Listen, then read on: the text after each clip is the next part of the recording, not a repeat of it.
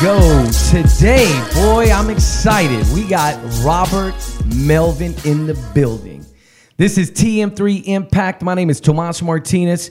This show is brought to you by Luxury Home Magazine and Spanish Grove Academy, the number one Spanish immersion school by reviews in the city of San Antonio. Super excited, Robert, to have you here, my friend. The pleasure's mine. Listen, we're gonna jump right into it because uh, we- there's a lot to talk about with you. You got a lot going on. You are an entrepreneur's entrepreneur. So I want to know just right off the bat. Tell me your San Antonio story. How did you get to San Antonio? The Cliff Note version. All right, Cliff Notes. Um, I'm originally from Houston, Texas. Uh, I've lived in approximately 12 states. Uh, met my wife in Washington, D.C., uh, attended law school in Michigan. We were living in Connecticut. It was that next move where, you know, this is where we were going to set, set down roots. Um, living anywhere outside of the state of Texas, you realize that communities are very, very small, right? They, they are walkable, for, for lack of a better kind of description. So we would be coming from a, a city in Connecticut where literally I would walk to work every day. Um, Awesome. to the city of Houston, where you're going to be sitting in traffic for 45 minutes, going five miles, right? So that wasn't an option for us. Um, at the time, uh, then Governor Perry was hosting a business uh, recruitment summit in the city of New York. I was invited to come and participate in the dinner.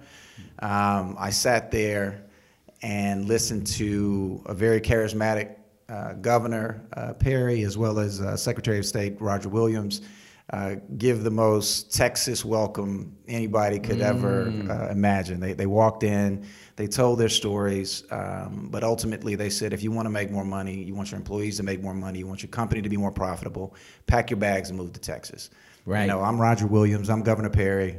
Thank you. And, I, and I thought it so was. this was the pitch. oh, that that was the pitch. Wow. And, and I'm, you know, I'm a little guy sitting in the corner, and I'm like, uh, I'm done.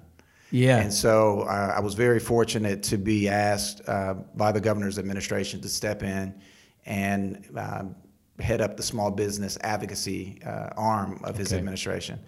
And I was humbled, and we said yes. My wife was recruited to San Antonio. We didn't have any kids. Uh, my work work ethic is crazy. So waking up at you know four o'clock, being on the road by five, I could be in Austin by six six Mm-hmm. was not a problem. Uh, and then I would just wait until you know. so you were making that drive Every day. from San Antonio to Austin every day. every day, Wow. every day, How long? three and a half years. Three and a half years. That's awesome. Yeah, That's Yeah. awesome. And so at that point, uh, San Antonio became home because of the feel. Ah. Uh, big city, right? You can get that that big city feel. Um, but when I was moving in, I was able to sit down with the uh, head of economic development, the the industry leaders, uh, just on a phone call from you know a mentor of mine, and you can't get that anywhere else in the world. No, it's so true. It, and, and it was a it was a blessing in disguise. It's so true. So you end up in San Antonio. I'm super glad you did. And we ended up meeting because of LSA. That's right. Yes, uh, Leadership San Antonio. And that's how we ended up meeting. So now I want to class of forty one, by the way. class of 41. Now they now they, they they try to say it's the best class ever. Oh, they don't try. They they oh, well they don't try. They say it. They say it loud and they say it proud. They Come do on say it proud. That is very. they are very proud. But I want to just make a case for 39. Okay. uh, there you go. 39 was the original best class ever, right? And then 41 had to come and make it right. But hey, I was on the steering committee for 41, so we like- had a good time. It's that flavor that made us what we were. That's right. We had a good time. So, what I want to do now, we know how you got to San Antonio. I want to go back a little bit. And because when if you have the chance, you guys please look at this man's LinkedIn account. You got to go to Robert Melvin's LinkedIn account. And, and when you see his story laid out, you realize that this is an entrepreneur's entrepreneur. And one of the things that I'm curious about is I want to know, tell, take me back to your first entrepreneurial moment. Wow. Um, there, there, there are several. Uh, I come from a family of entrepreneurs. So my grandfather, with a sixth grade education, moved to the city of Houston, Um, he owned several uh, gas stations, um, a package store uh, that's still around today. Um, so I was always around the, the idea of, of being your own boss, right? The master Right. of your fate, the con, you know controlling every aspect of one's life. And my first job was you know working at the liquor store, right? I, I would break down boxes. Yep. And I'd get twenty dollars. Okay. So um, the neighborhood that I grew up in wasn't wasn't the most safe or savory neighborhood. Uh, so a lot of the guys that would purchase their vices would you know sit on the side of the building and they would consume, and where I would break the boxes down, I'd have to cross these guys. Okay. And you know, I was scared. I'm eight years old, seven years old, seven, eight years old, and you have to walk by and, and you're listening to the, the, the street talk. And um, finally, I came back in, and my grandfather's knowing that my production was slowing down. He goes, "Man, I'm not giving you 20 bucks just to give you 20 bucks." And I said, "Well, you know, there are these guys on the side of the building." He said, "Well, what are they doing?" I was like, "Well, they're drinking, and you know, they're kind of just hanging out, talking loud." He goes, "All right." He goes, "Well, where do they buy their their alcohol?" I assume from you. And he goes, okay, so if you're nervous, why wouldn't you go out there and befriend, engage? And this, this is, I'm eight years old. Right, man, you right. Know, and these are like, you know, we These were are grown men. grown men, winos, right? And so, you know, he goes, well, how much money are you getting? That's $20. That's what you promised me. He goes, well, do you need that 20? Hmm. He goes, I'm buying you lunch. He goes, "Do you need the whole 20?" And I and, it, and the message was not sinking in. He goes, "Well, what if you just made 10?" Yeah. And I said, "Okay." He goes, "What if you went out there and offered those guys 10 bucks to break those boxes down? You think they you think they would accept it?" And you know, nervously, I go out and I broker a deal where you know, I'd give them 10 bucks and I'd bring the boxes from inside the store, throw them on the side of the building. They'd break them down, put them in nice pallets. And if they got it to my grandfather's approval, because that's all that mattered, Right. then I'd give them the 10. And you kept and the I other kept 10. the other 10. Oh, so goodness. that was the first lesson. Right. That's that's a good lesson. So on Saturdays, what was a, a, a very uh, anxious filled kind of movement then Yeah. became like butter because now it was all right. Now all I have to do is, all right, do we have boxes to break down? Because that was the easy chore. Right. Cleaning the glass, floors, that was all me. But breaking down those boxes, now I increase my ability to, you know, make some money Yeah. while kind of minimizing the amount of work that I actually had to put in. right. And so that was, I would say that that was my first kind of, you know, entrepreneurial experience. Yeah. Then, you know, from there, um, it- there's always that, all right, how can I make a little ac- extra scratch? Okay. So in high school, you know, um, you notice your friends' cars are, are really dirty. okay. And, you know, there's nothing more important than a clean ride when you're in high school, right? So um, I started cleaning or, or washing, you know, my, my peers' cars. Oh wow. And then one of the parents was like, man, you do a really good job. Now, all I was doing was taking it to the gas station, getting the $5 wash or the $2 wash, put some Armor All on the tires, Okay. put a little spray on the inside so it smells good, and you, you know, make 10 bucks, 10, 15 bucks. Yeah. Well, then the parents caught wind, you know, and they were like, "Hey, can you come and do our cars?" Yeah. And so you kind of fall. Now you got a business. Now, now it's a business, right? And so on Saturdays, I'd wake up, I'd go get the parents' car, meet them at their home, and they all, you know, typically they would have multiple cars, whether they were old or new or whatever. But I would detail all those cars, and she So goes, they would give you the keys and let you "Oh, drive yeah, to go. Absolutely. Wow. absolutely. You were 16 years old. I was 16, 17 years old. Okay. Yeah. So How would, big did you get? I, you know, I was doing about three to four hundred bucks a weekend Oh my goodness. Because that was the, That's awesome. You know, the first question is, well, how much do you charge? Right. Well, I'm charging your daughter ten dollars. Right. But if she has ten dollars, you got to have at least a Right. hundred, Right. So, Right. So you you kind of play with it. And the first number I threw out was uh, I don't I don't know where I got it from, but I was seventy five dollars for cars, one hundred and twenty five for SUVs. Oh snap! yeah. Wow. Yeah. So you turned it into a business business. Oh, I, I was I was all in. That's fantastic. I was- so so that, I mean, really, that was probably one of your first kind of like business ventures. Did you did you get to the point where you had your card, like a, a, business card or a flyer? Were you doing any of that? Was this pure word of mouth? Pure word of mouth. Wow. pure word of mouth. And and they kept me busy because Yeah. what would happen is the neighbors would see their vehicles and then they say, well, you know, who does your cars? And they go, oh, you know, my daughter's classmate. And so then I'd come over the following weekend. And so all I needed was really four, four clients, four homes. Ah. Because the rotation would then start over, you know, after four weeks, I'd go back to the original There you go. House, and Yeah, so- repeat business. constant. constant. It's the flywheel. All right, so I love that. That's a great story, and this, you know, I don't know. We we probably have some young listeners, and or I I, I want to the parents. If you're listening to this right now, you I, I would imagine there's some parents out there going, man, I wish my kids would just try to do something entrepreneurial. And the thing is, is I, I think that in this day and age, there's such a distraction. There's so many things to distract them from even the opportunity that, hey, let them listen to this and, and help them understand that something small can turn into something bigger. And I'll give you a case in point. My dad and I are golfing we're at Canyon Springs Golf Course right here down the street. And we come around, I don't know, it's hole six, seven, whatever, and it's going in between the neighborhood. This this hole cuts in between the neighborhood, and we come upon this this uh, a boy and a girl, and they have golf balls. Now I'm talking like baskets and baskets of golf balls. So I walk up and I immediately I'm as a as a as a former teacher, as a dad, I'm looking at this and I'm going, okay, how much are your golf balls? I, I'm just oh well these are two dollars. These on. these are the Pro V ones. Right on. They knew their product. Absolutely. That blew me away. I ended up buying about six dollars worth of balls and a couple of those soccer balls. I don't. You seen the ones that look like soccer balls? Absolutely. Okay, so I ended up buying those for my son, and I remember going home and I told Enzo, I said, Enzo, I want to tell you, and I told him this story, and I thought, man. So last question I asked the kids, I said, how long y'all been doing this? They said, oh, we've been doing this for about three years. Guess how much money? This blew my mind.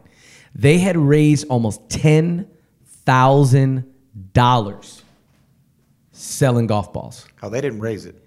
Goodness gracious, they worked. They, they made it. Yeah, they made that money. But when you saw the baskets, each one of them was divided up. They knew the brands, they knew everything. Absolutely. It blew my mind. Absolutely. So, you know, I, I, I, I'm glad you shared that story about your first entrepreneur. So, who was your first mentor?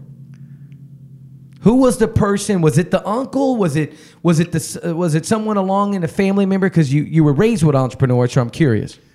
I would say my first entre- uh, my first uh, mentor would have been my my brother, because I think that there's that there's individuals that are in your life that provide lesson, Okay.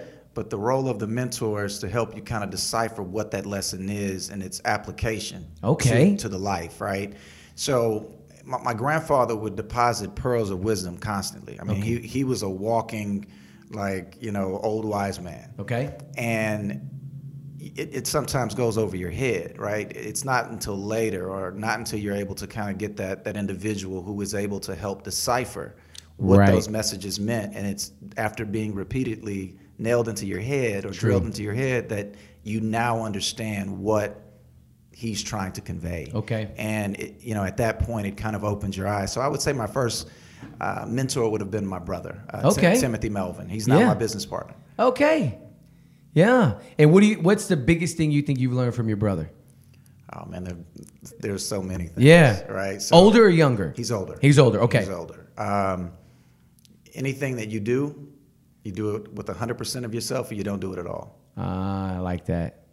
That's and, good. And that is a, um, it's a blessing and a curse. I, Yeah. I, I have that as a, um, as a personality trait. I, I am all or none. yeah, you're all in. At 100%. and it doesn't Right. matter what it is. I, I never uh, half-ass Yeah. whatever it is that we're approaching. And, and Yeah. you get what you put in, right? right. So if you go in with a half step, then you're going to get a half step result. And then it makes you question the ultimate decision. Like, was that worth, you know, was that a bad decision? Well, no, it may not have been a bad decision, but you didn't give it an opportunity to grow. You didn't get it, give that seed an opportunity to produce fruit because you only half watered it. Yeah. And so I would say that that's probably one of the best lessons that, that he's taught me. And there, he's a lot older. He's like Yeah. 15 years older. Okay. Yeah. Uh, I'm the youngest of seven. you're the baby. I'm the baby. oh, okay. Yeah, I didn't know that. Yeah. I did not know that. youngest of Okay. seven. So um, those lessons were drilled in my head at, at an early age. Yeah. That you know whether it was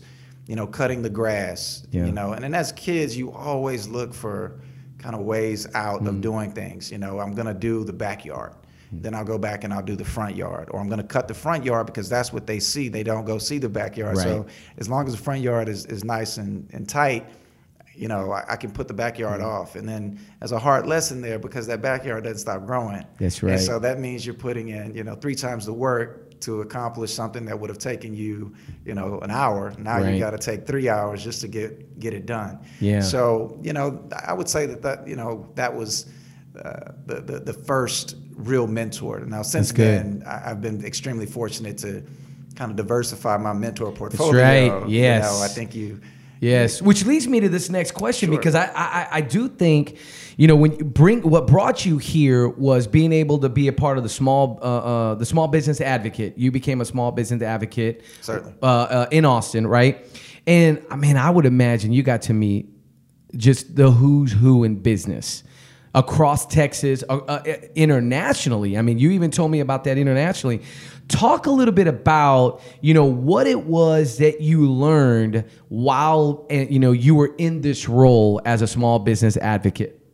So that's a great question. Um, in the role of small business advocate, as the small Texas small business advocate, my responsibilities were to assist the growth um, and expansion of small to mid-sized uh, firms through, you know, government contracting, um, through uh, international growth and development, um, through market expansion, um, and, and in that capacity, I was a one-man shop. Wow. Uh, and so that was the first challenge, right? Okay. How do I create an environment that allows for me to appear as the 800 pound gorilla because I have the backing of the executive office of the state of Texas, but we don't have the resources uh, currently to be able to have the outreach that's necessary. Okay. And one of the, the first tasks was how do I increase my presence without with the, the limited resources that I'm afforded, right? right? So the first thing that I set out to do was to travel the state and meet with every small business development center as well as every SBA regional representative um, to align myself with their efforts Wow. so that we can kind of create a partnership. Yeah. And I didn't know how that was going to unfold. Yeah. Well, it worked out fantastically because what ultimately happened was that there was this desire and this hunger to have more of, of, a, of a relationship with the state of Texas, in particular the Economic Development Office. Um, and by me going out, and, and, and that was on my, my, you know, three month, six month, one year plan, it allowed for me now to increase my presence across the state being only one man. Wow. And I forged fantastic relationships with those SBDC centers as well as the SBA offices. Um, and so that was the first kind of task. Yeah. Um, the, the, the second was I needed money. Like I needed to get funding for. Oh, this was this was a f- direct funded group. Yes. Wow. Yes, I, I was. I was. Um, the, the small business advocate position is a legislatively funded position. Wow. So, from a job security standpoint, I was as long as I was able to kind of keep my head above water, you know, I would be able to kind of ride that wave. Okay. Um, but but there is no joy in riding a wave, No. right? You you, you got to continue to kind of push the envelope. So Yeah. w- what I was able to do was secure uh, 1.5 million dollars in funding from the Texas Workforce Commission to support small business initiatives across the state. Okay. So now I was able to grow my shop from a one man shop to a five man shop. And and how long? And the first that was within the first 18 months. Wow. That's awesome. And part of that that strategy was I did not want to hire individuals that were just interested in, in working in the executive branch. I needed to hire, you know, industry leaders, Yeah. right? So the, my, my first team was former ex- CEOs. Okay. And I'm a 27, 28 year old, know nothing kid. Yeah, yeah. And I'm talking You knew a whole lot more. Yeah, than you, than you thought. Well, absolutely, but there's an intimidation factor when you sit across the table and you're interviewing, True. you know, a 55, 60 year old man who has been the, the former CEO of Goodwill or, Yeah. you know, all of these these fantastic organizations. So you you know, uh, another life pearl was you got to fake it till you make it. yeah, yeah, right? yeah, yeah. So you know, you never let them see you sweat. Yeah. So when I would engage in these interviews, some of them I knew that I wouldn't be able to work with because optically they would never be able to kind of see themselves in a in a role that I was trying to create. right. I was fortunate. Um, Malcolm Gardner, Yeah. Thomas Walker, um, Larry Ruggiano, um, uh, Nikita Rogers. I mean, Yeah. these were, were were really thought provoking leaders who got excited about going out, being because I mean we were in the field. This was not a cushy sit back, Right. answer the phone kind of a gig. This was we're going to be on the field. We're going to be meeting with small businesses. We're going to be bringing our exper- expertise to the table. We'll be conversely going to the state and seeing what opportunities exist. Okay. You know, wh- where is the lowest hanging fruit for these various industries? Yeah. And it was honestly the best time I think I've had.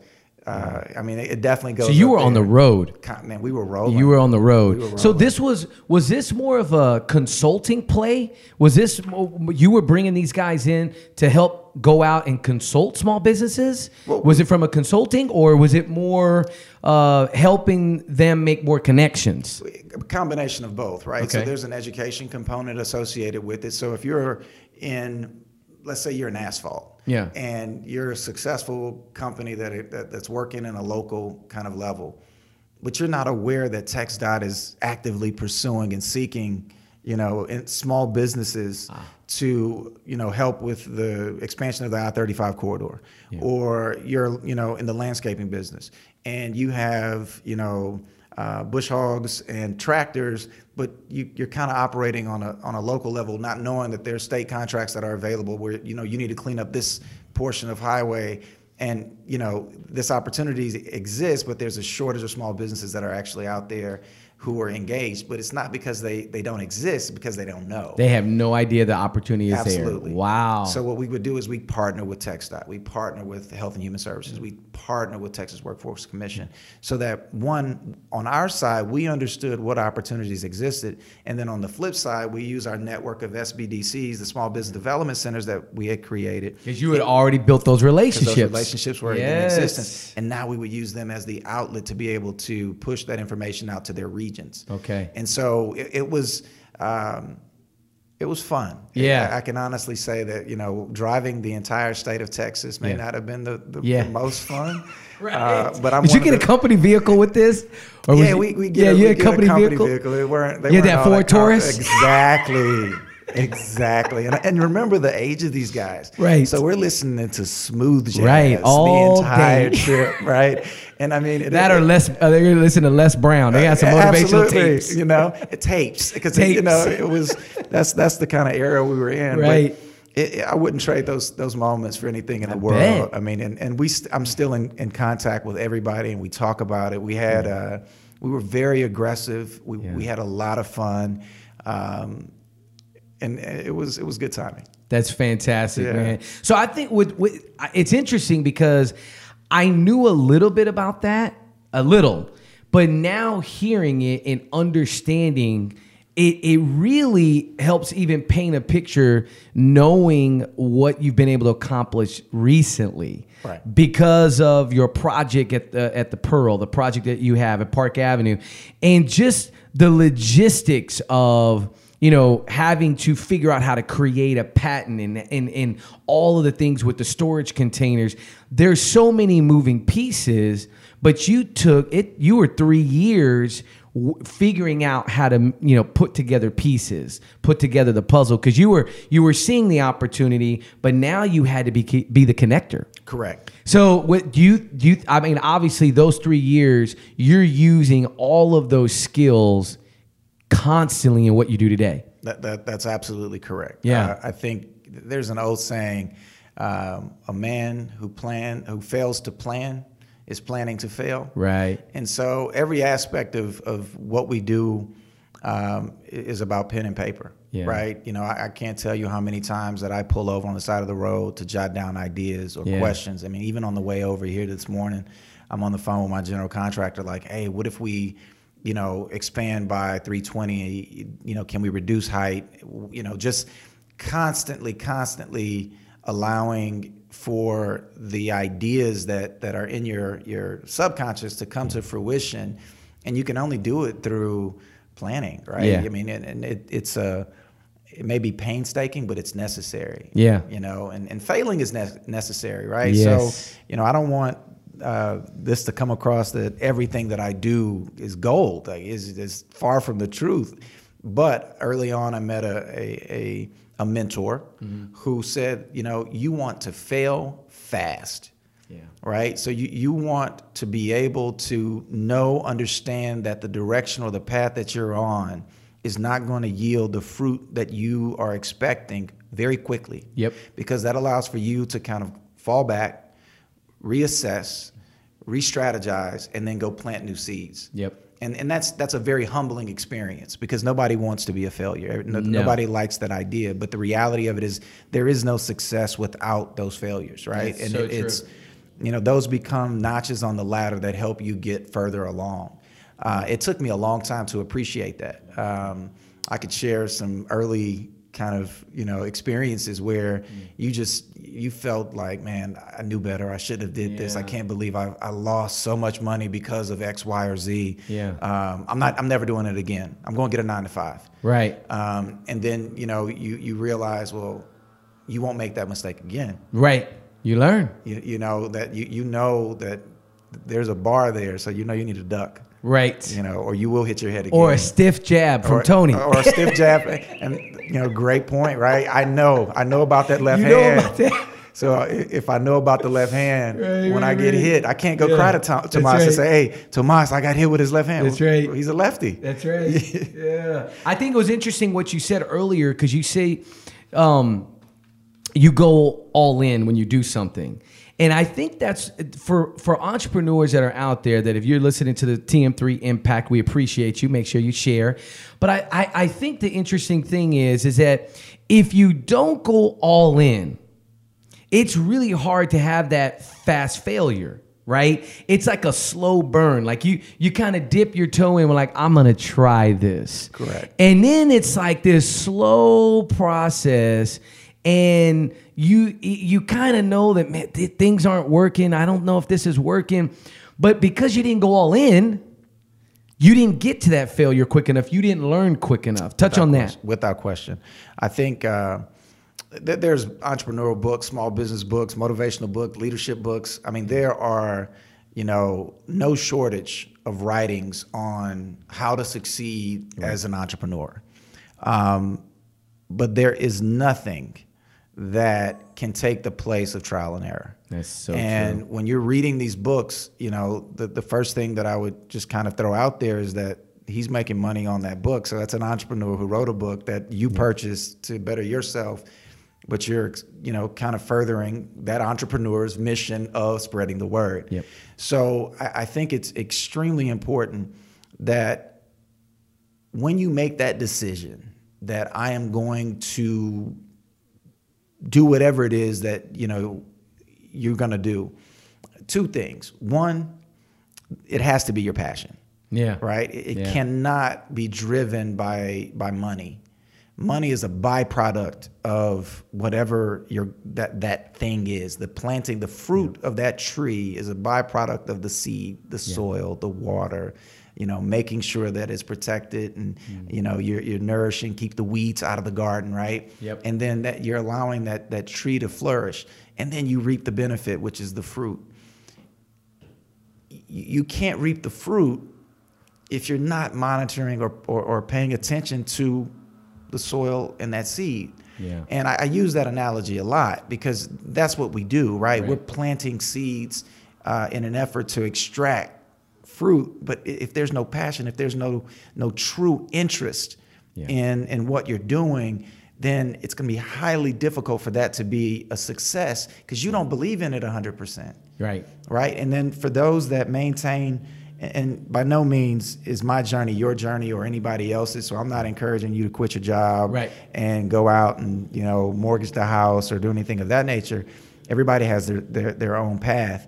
Um, but I, I didn't. I, when I made the decision to jump out and to become an entrepreneur, I knew I could not maintain my nine to five. Yeah. So when I left the governor's office, I knew that if I would have kept my pension, if I would have kept my uh, retirement plan, if I would have kept those things, then that safety net is always an option. Yep. And when I decided to leave, I did probably one of the dumbest things, but most brilliant things I could have ever okay. done. Yeah. And that was I cashed all of it in. Interesting. And w- when you do that, you're basically saying, I'll never come back and touch this. Yeah. Right. Yeah. And, and you have to go through an exit interview process, and they're like, hey, whoa, no, time out. Let me explain. Have you to talked to your financial Exactly. advisor? Let me explain to you what you're actually doing right now. Right, right, you know, right. If, if you come back, you know, this won't be here. Yeah. You know, and they they they run it through the mill. But I knew that if it was there, mm. then when the pressure was too much, and the pressure is going to come, Yeah. then you know I'm, I might be tempted to pick up the phone and say, you know, is there? Do you need my assistance? You know, can I come back? Is there something there for me? Yeah. But if that's gone, well, hell, I'm starting from scratch. Yeah. So Yeah. that that that that appeal was no longer present, Yeah. and so I, I cut the strings of that of that safety net, It's- and yeah. I jumped in with both feet. It's, And- it's and- the idea of burning the ships. You just it- burn the ships, and hey, Hey man, I'm on a we don't have a choice. we, we don't have a choice. That's right. You- You, Yeah. you burn the ships. You you sit on that canoe and you, you try to make a paddle. Yeah, you just got to keep going. You- and that's all you can do. Right, I love it. Um, so let's talk about right now. You are you are in the midst of putting a project and wrapping up a project by the Pearl. Yes, sir. And, and, and we'll, we'll, we'll this will kind of lead into the last couple of questions. And um, I, I, I I'm gonna put the pictures up, but I, I want you. I remember you and I had a cigar session and we were talking about this idea of storage containers. And I remember because you know my, my wife and I we, we we- we're always fascinated by houses, you know, hence Luxury Home Magazine. But but this this has been a trend that's been around for a while. People have been trying to figure out, you know, sustainable housing, right? Trying to figure out how how can we make housing more affordable, but then uh, how can we take something, reuse it, and repurpose it and make it better. And so I remember in the cigar session, we're talking. You're like, "Hey, I, I, I'm I'm gonna make these luxury townhouses, and I'm gonna make them out of storage containers." And I remember sitting, there, I was just like, "Man, I can't wait to see this. I can't wait." I look, take me. I want you to kind of take us the journey on this podcast, the kind of the birth of that idea to where it is, and as I show the pictures of Park Avenue. Certainly. Um, it's funny how everything kind of goes back to I 35 and my Yeah. journeys to Austin, right? Um, there's a lot of time to think and, and contemplate. And there was a company that was converting old shipping containers into um, uh, makeshift offices for construction sites. Okay. And I just, you know, every day you drive by on the way back and you just kind of look over. And finally, one day I stopped and I went and I, I spoke with the, the salespeople. And you walk in and you realize, man, this is nice. This is this is really cool because you know you- you're looking at ten foot ceilings. It's it's not what you what I had expected, right? When I walked in, get back in the car and I'm like thinking to myself, I wonder why they don't build more homes Yeah. utilizing that material, you know? And and time moves on and, and, and it's always at the back of your mind. Um, I, I, I jumped back into real estate back in 2013. And uh, that's a whole different story. I mean, when I said talk about the losses and the, Yeah. the lessons learned, well, 2008 hurt a lot of people. Yes. You know, I, I've walked into closings with a $20,000 check that, and I'm the seller Oh. and that that's That not a good. Oh man, right? And so, getting back into real estate, um, we were rehabbing commercial and residential properties. Uh, I had uh, I own land by the Pearl, and I, I had this idea. You know, walking out of the Pearl one day. The timing, right? It's like jump rope. It's like when do you jump in? When do you actually execute on that idea? And the pearl represents everything that is right about recycle, repurpose, reuse, and True. doing so in a, a way that is beautiful. And so that's when it hit me like that this is the time. Like the, the time is now. The, the temperature is right. The water is perfect. You have to do it. And so at, the time, I just so happened to own a piece of land that was across the street from Hotel Emma. And I spoke with my, my general contractor, and he he's like us. He's all in, you know, Yep. gung ho. Um, and so we began to embark upon that journey. I would engage and talk to my mentors, right? Because I'm real big on mentorship. I think that mentors help you uh, avoid a lot of costly mistakes. Um, they give you perspectives because they have achieved a level of success um, that allows for them to be a lot more um, palatable if they shoot you down because you go, okay, I'm looking at what you've done. Who am I to question Yeah, you? they got skins on the wall. They have they, they have Yeah. them, right? And so when I began to to to kind of venture out, I'm testing the waters. I'm asking questions. These are industry experts, and crazy enough, I, knew I was on the right track when I was called crazy. so one of your mentors said, "That's a crazy idea." they were like, "That'll never work." Wow, interesting. right? And I'm a big, I love, I'm a, I'm a pro- prolific reader, right? I, I love Steve Jobs. I love, you know, Bill Gates. I love um, just just the story of, su- of of how they ended up where they are. And the one thing that was common throughout, you know, a lot of the most successful entities that we have is, you know, people thought they were crazy. They thought that the idea of what they were proposing was was insane. Yep. And they never second guess themselves. And so in that in that line of thinking, um, what I it kind of reaffirmed because they're not telling me I'm crazy because of the idea of creating a luxury home utilizing shipping containers. Right. They're just telling me I'm crazy. Right, yeah. Why would you do that? Right, yeah, I mean, why? wouldn't you just do it out of wood? Like so that that showed me that you're not getting it. You don't understand. I'm I'm trying to use an alternative material to accomplish the same goal, but do so in a way that's you know more efficient, stronger, more secure, and has a longer um, shelf life Yeah. than the traditional model that we've you know we, we're currently used to. And I look, I've built homes out of traditional materials. Traditional being you know lumber. Yep. There's nothing wrong with it. I just think there's a better way. There has to be a better way, right? Mm-hmm. And so, in, in embarking upon that journey, they they were adding, you know, just pure gasoline to a, a match, right? Because that's all it was was a, was an idea. So, So you- now, now you had to prove it that you could do it. Absolutely. Yeah. A- absolutely. Yeah. Because my vision was not being questioned; it was the idea, Yeah. Right? So I'm like, Yeah. if you don't get the idea, that's one thing. If you're if you're giving me tangibles as to why not, that's a different Right. story altogether. Right. You're just saying, shit, why not? Yeah. You know, just just use traditional materials. Yeah. That wasn't the point. Yeah. The point was to use an alternative material to accomplish the same task. And can can it be done? Yeah. And so as we embarked upon that journey, the the affirmations that I would receive further kind of inspired me to to to pursue it and to push it. And then you start talking to experts and then you start looking at you know what's being do- done globally utilizing this material. So i'm not crazy right? It's just something that we're not currently being done on a mass production here in the united states but you go to europe you go you know everywhere in the world no one uses wood to construct. It's either cement or steel. Yeah. so that idea was being reinforced. It was constantly being reinforced.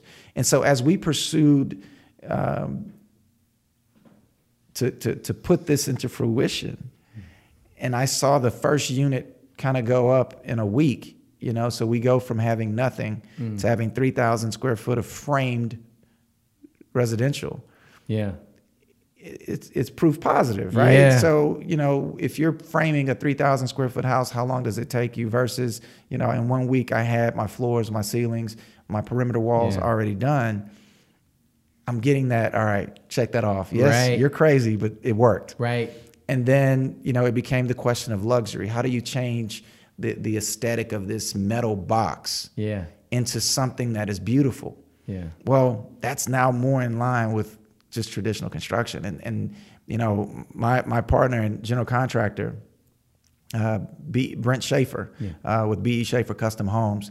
Um, I had to give him a shout out. Yeah, Uh, yeah, You know, sure. he knows luxury, right? He knows material. He works with material. That's his his passion. Yeah. So when we got together and we started really massaging it out, we were able to produce the thing that couldn't be produced Okay. and so that that was really the the story of of kind of walking you know that process and and I you know I, I turned unlikely people into you know mentors you know Right. meeting with silver ventures over at pearl and sharing with them what you know the idea of what we were doing and getting their feedback um, and and they really kind of gave me that that that positive push like That's cool. that look when, when we decided to or when the, the, the, the manager of that fund decided to transition an old brewery into a live work play environment mm. we thought he was crazy Is that right? absolutely Wow, I did because, not know because that. he didn't want any any national chains. Yeah. He didn't want to to replicate anything that had been done. He he was creating it from his head. He wanted to bring something sustainable to the city of San Antonio that celebrated what Pearl Brewery meant to the city and to that community, but then Right. doing so in a way that he was supporting, you know, small entrepreneurs, small businesses. That's cool. You know. Johnny Hernandez Right. um, you know, who who opened up his first footprint within you know the the, the Pearl confines, um, bringing the the Culinary Institute of America to the city of San Antonio. huge. They didn't even want to come, Wow. right? They they told him he must be crazy. Yeah. So that Yeah. word kept coming up, right? And the reason was because San Antonio is known for Tex-Mex. Why would we bring a culinary institute and place it within the you know the, the city of San Antonio when there's Chicago, there's New York, there's Houston, there's and they ran these stores. He goes, "Well, I'll pay for it." Wow. I did not know that. He said, "I'll pay for it." And they That's said, cool. "If you're paying Okay. for it, well, come Yeah. on, absolutely." Yeah. And so we've seen what a visionary, you know, who is undeterred by the naysayers, we've seen what that produces. And the Pearl has just been an unbelievable success, more so than than anything we've seen in my, you know, 12 years being here in the So city. true. Right. I mean, Yeah. it is it is a place where families come and gather. We can go and, and listen to live music. There's a green space. There's a, I mean, everything that His was Jazz Texas. Jazz Texas. Oh. my gosh. Right. Shout out exactly. LSA, right? LSA. Yeah. So, you know, when I when I had the opportunity to sit down and listen to that story, you know, again, I believe God speaks to us in in, in, in mysterious ways. Yep. Right? We, we we get whispers constantly. It's whether or mm. not we choose to hear them. Yeah. And those were whispers for me. Yeah. That I keep keep moving. Okay. Stop. Don't don't don't allow the the, the sludge that you're in to stop you because you can still move. Yeah. It's not cement. It's just mud. yeah. So you just got to keep walking to get out of the mud. Yeah. And so you know those were were were um, motivators Yeah. for me to continue. And I use individuals like yourself. You know, I would always talk about the project. I'd always throw it out there as to what it was we were doing, what our goals were, and I want to hear what the market is going to say. Yeah. And you know, man, that sounds cool. You know, with the scrunched up face. Uh, Yeah. yeah. That. Yeah. Can't wait to see that. Yeah. Let me know when Let it's me- finished. Yeah, right. Let me let me know. Um, and we've encountered some, you know, various delays, which is not uncommon in development. Yeah. But every delay, man, it was for me, it was ten times the delay. True. Because it's it's you're being delayed because of the material. right. You you've hit a rock, you've hit a stone. When these were just traditional, I mean, run of the mill, Yeah. you know, uh, developmental services delays. Right. You know, things that everybody kind of encounters along the way. And there is that embarrassment that, that comes along with it where it's like, man, I didn't hit that benchmark. I didn't hit this. Yeah. As an entrepreneur, you're going to learn really quickly that, you, yeah, you can be embarrassed, but you can't allow embarrassment to consume you So true. right? You, I cannot be concerned with the thoughts of others. I can't let another human being take me out of my position through their words Yep. or their thoughts or their feelings. I can't even be concerned. All I can say is, hey, this is going to be a hell of a journey. Yeah. Ride with me or sit on the sidelines Yeah. and have all of the opinions that you want. Don't share them with me because I'm not interested. And we keep Yeah. it moving. Yep. And so that is, you know, that that is a part of that journey. And so when, once those windows went up, once those, you know, the, the drywall went up, once the the floors go in, once the lighting goes in, like now, right? People are like, I knew it. Yeah, Uh, that's like, beautiful. yes, That, but but that's not containers, yeah, of course. Right? Those are like- sticks out there, yeah, right? It's like those aren't good. Can't be. Right. You know what happened to the interior walls? How did you get an open floor plan? How did you do this? Yeah. Right? It's it's, it's patented, Absolutely. right? So- and that and that process, I can imagine, was really tough. You know i'm a I don't uh, i'm transparent and and i believe if i have an answer to your question i don't get any power in keeping it from you Yeah. I'm going to give you all of me Yeah. all the time. Yeah. so i never really stopped assisting businesses. So when i walked away from the governor's office if if you know someone called me and they had a question regarding international business if they had a question i would always feel that that, that call. I would still go and do speeches uh, or talks on behalf of the office in the field.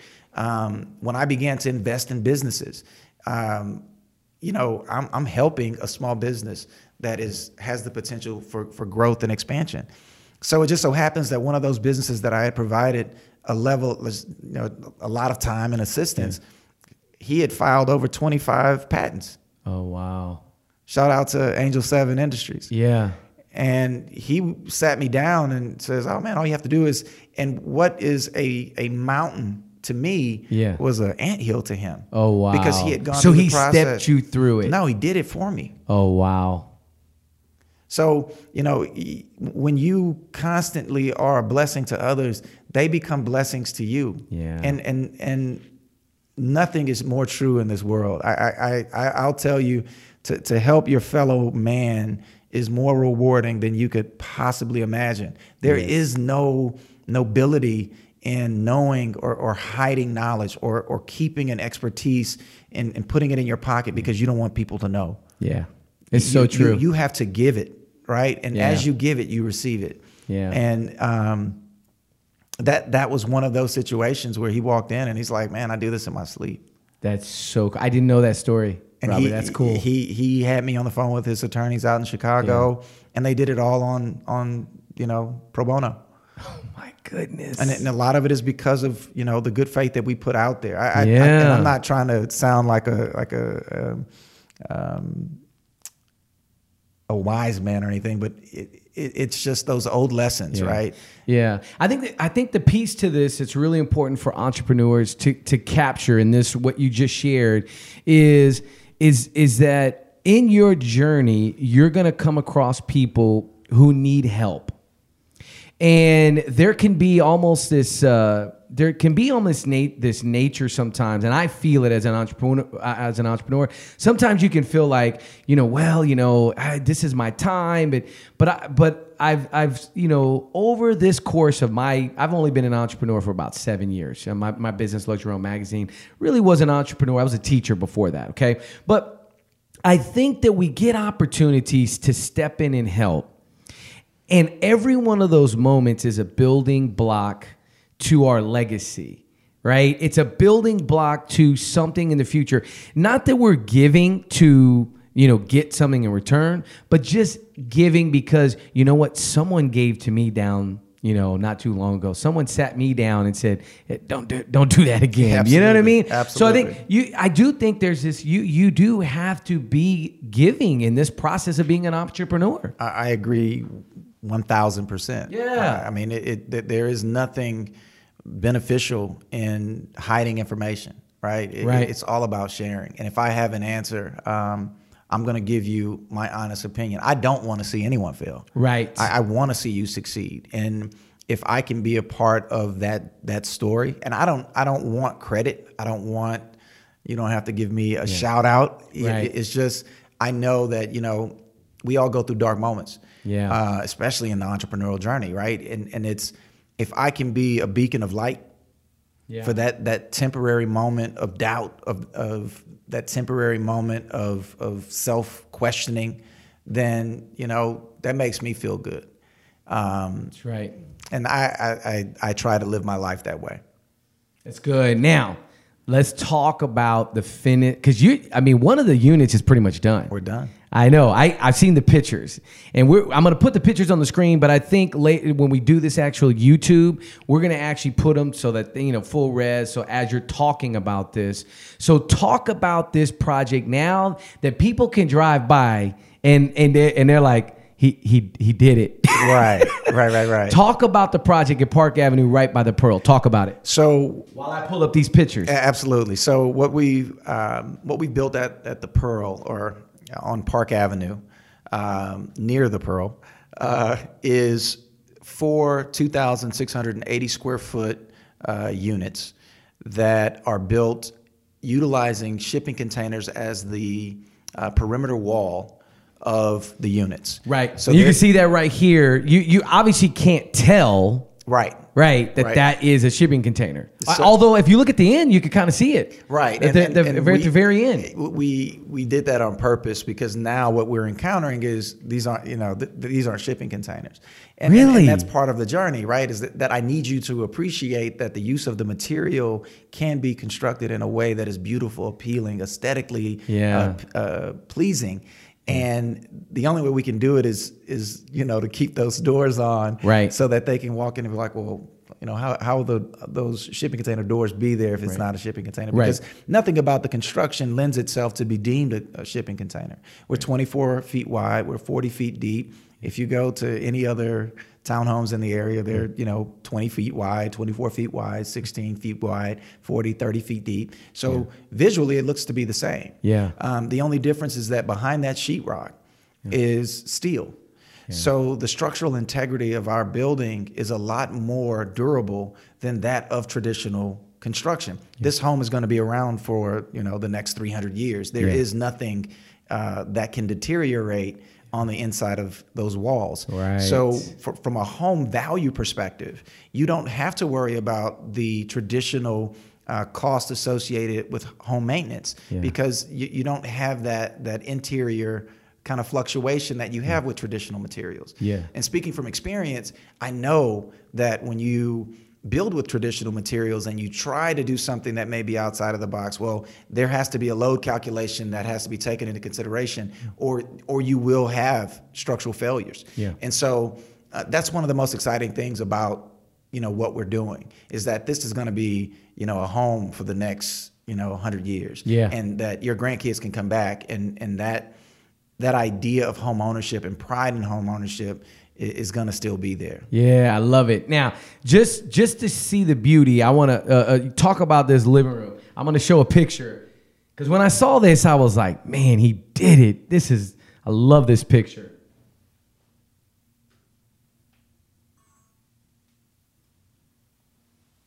Look at that.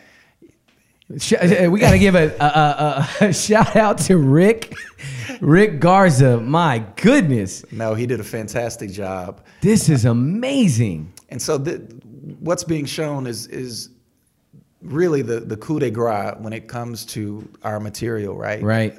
There are no structural walls uh, in this shot.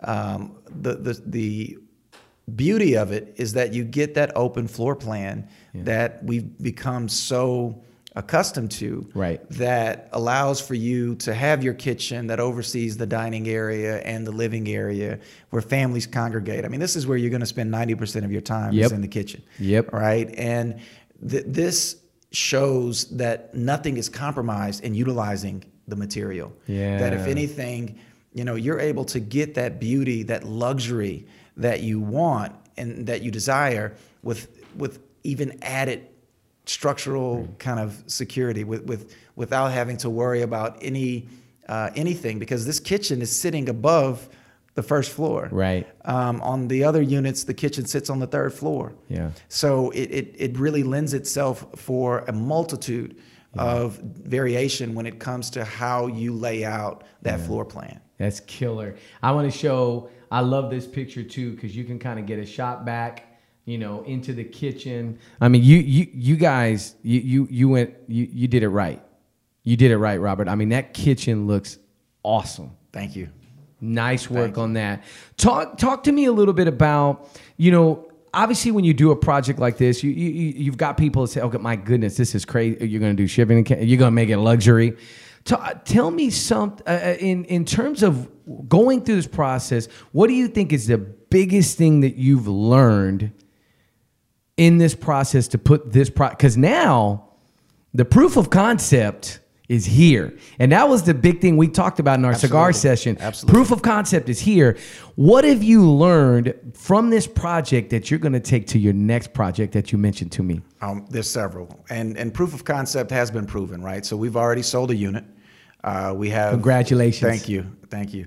Um, we we have several t- um, uh, interested parties in in the completed unit, and then you have others that are that are looking to modify the floor plan in units uh, two and three. So the, the the fire has been lit. I, Yeah. I can kind of exhale and you know breathe a little bit easier. Um, the lessons that we learned here are, are several, and and the, the biggest one for me, and this is going to be sound a little kind of funny, but when people show you who they are, Yeah. believe them. Listen. yeah, believe them, right? Um, Right. Don't don't attempt to to to make someone um, what or who they're not. Okay. Um, that, that was a huge lesson because in construction, construction is a dirty game. Yep. I mean, it, when it comes to material costs, when it comes to workforce, when it comes to subcontractors, I mean, it, it's something that you have to have your your your eyes on the ball at all at all times. And you know, in working with this material and, and kind of encountering some of the the obstacles that we have, you know, when when someone shows you who they are, don't try to make them somebody else or something else. Don't make excuses for who or what they have, have exposed themselves to be. Um, that, that's the that, that's the life pearl Yeah. that came out of the, the, the yeah. project. Which is a good one. Absolutely. No, you know, it, we won't make that mistake again. Right. I assure you. Um, but from a construction standpoint, um, we've learned that the material lends itself for so much more than what we even gave in the first project. Interesting. So one of the the the next uh, projects that we're working on, which is on the corner of St. Mary's and Euclid. okay. Uh, shout out to the the Tobin Hill Community Association. Yes. 'Cause we're working very closely with them to to kind of refine our design.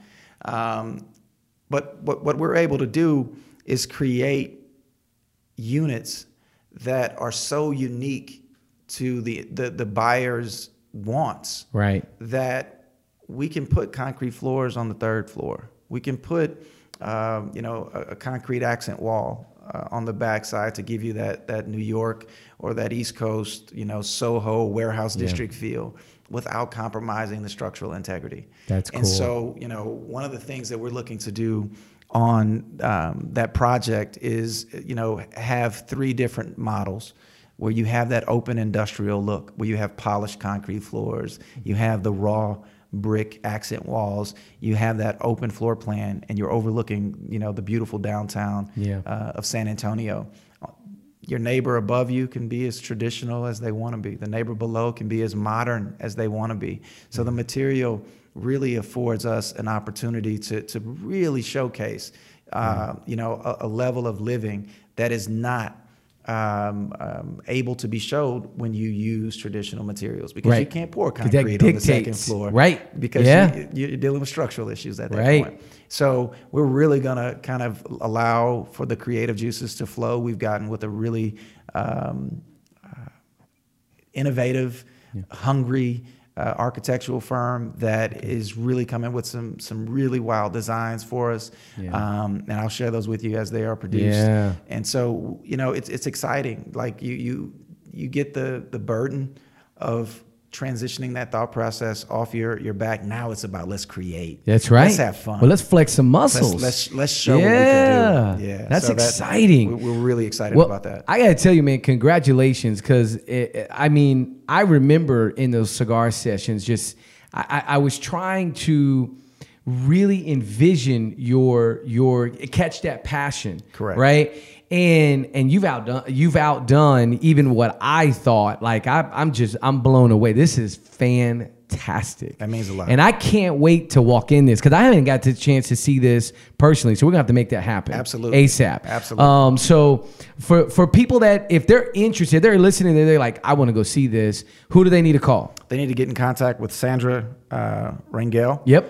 Um, I shut my phone off as a courtesy. Oh, I appreciate that. would, Yeah, yeah, I yeah, would've- I would give her contact information. Yeah. Um, we could put that in a video. We'll have A- their absolutely. number on there. Yep. Sandra's Sandra an ab- absolute amazing uh, realtor. Um, I've had the pleasure of working with her for over 10 years. She's Yeah. very aggressive, very personable, uh, just an amazing human being. Yes. So she would be able to provide them with all the information that they need regarding this project as well as uh, Legacy Lofts on St. Mary's. Legacy Laws. I, I can't wait to see that. So we're gonna switch gears because we've got. I've only got time for one more question. Sure. All right. So. Uh, there's a book that was written by Tim Ferriss. You know Tim Ferriss? I do he not. Wrote, he wrote the Four Hour Work Week. That was kind of like his big book. Um, and then he wrote a book called A Tribe of Mentors, which I think this is right up your alley. The the book is this thick, Robert. It's it's a monster. Okay. Thank God But- for Audible. yeah, exactly. but what he did was really interesting. He asked the same questions to a group of people. And he tried to go after all these people that were the top of their industry. And he wanted to get, like, hey, here are my questions.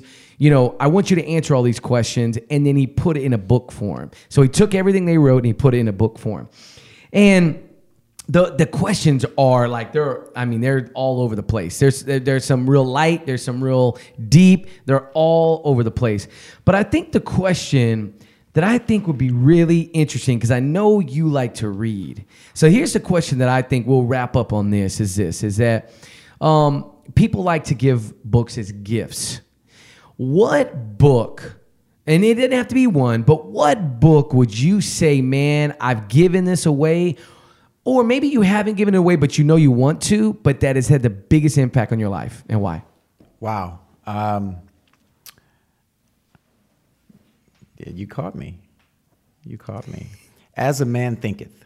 Ooh, I know that book. I received that uh, as a gift when I graduated from high school. Who And gave you that book? My mother.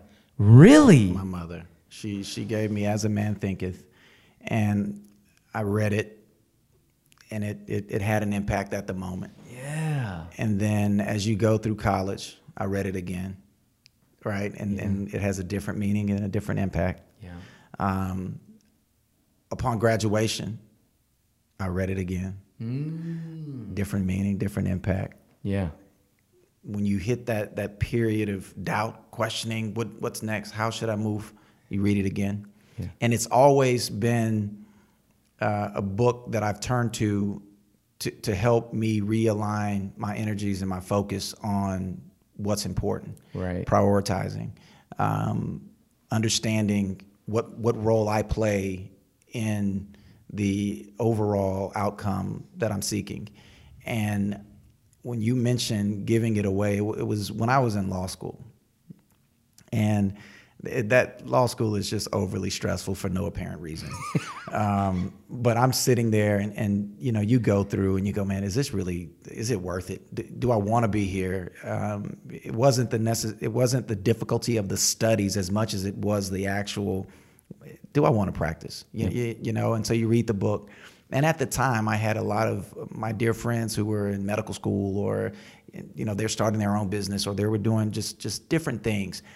And I got a refund check from, um, you know, when you're in your school, you get your, Oh, yeah, your, yeah, your yeah, yeah, yeah. stipend. Yep. And I had just finished reading the book, and it leaves you with a high, Yeah. right? Because you realize that, you know, what you plant, and really, I've actually been referencing a lot of the the metaphors that they use in the book throughout our discussion today. Is you know what you plant, Yeah. you know, so shall you reap. But in order for you to to to reap the fruit that you mm. plant, you have to you know manage that that environment that that seed is growing in. You have to mm. make sure that you are, are weeding uh, the, the garden. You have to make mm. sure that you're you're providing the appropriate amount of water, the sunshine. Because if you don't, that seed cannot see its full potential Right. because there are outside factors. So I went out and I bought like 15 of those books. Okay. And I just started sending them out like crazy because Yeah. it, it was like a light bulb had gone off. I was not going to practice law. I was going to go into business. This is this is that Yeah. moment that you know it- it's okay.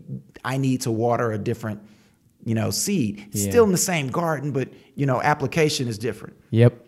And the one thing in that book that stands out the most is that whether you plant a seed or not, something's going to grow, Yeah. right? so whether I go out and I plant a seed and, and the garden is your mind, Yes. something is going to grow, Yeah. right? And, and that, that growth may not be what you want. It may be weeds. It may be naysayers. It may be, you know, um, forces that are not going to, to want you to succeed or see the best Tomas that they can see. But something will, will prosper in that, that soil regardless of your actions. So it, it behooves you to get out there and till that soil and to put things that are going to to um, produce fruit intentionally Yeah. versus feeding that that soil with nothing or with with foolishness that are going to reap you know fruit that are uh, not edible Yeah. and so um, I wasn't expecting that question, but yeah, as a man thinketh is That's definitely my my 100% go to um, over the last over 20 plus years. Yeah. I had a really good friend of mine, uh, Johnny Morris. Hopefully, he's listening. Um, he was going through an interesting time in his life, and he, he said, Look, I need a book. I need a book. And that's the book that I sent them. Because that, that book, you can get a PDF. So, everybody that's listening, you can literally download the PDF. There's no excuse not to find this book.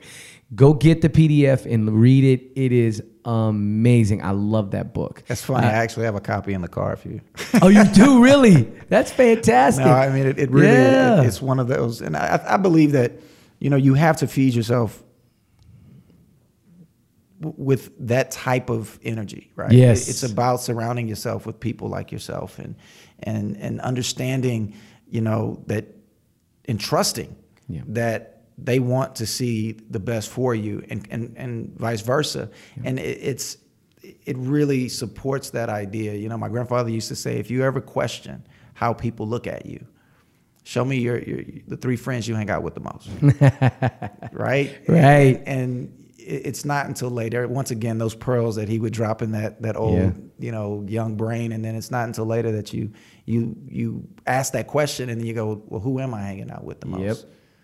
Because that's that's your peer group. That's what people are seeing. Yep. And so, uh, yeah, That's I'm happy awesome. to hang out with you and smoke cigars sometime. Listen, we got to do another cigar session Absolutely. ASAP. Well, listen, Robert, you've been on TM3 Impact. I want to thank you for your time and congratulations. Uh, we're definitely going to make sure we get the number so people can contact, learn more about your pro- both projects that you have coming up. And we wish you even more success in the future, my friend. Keep grinding, and uh, we'll be talking soon, my friend. Take Absolutely. care. Pleasure was mine. Thank you very All much. right.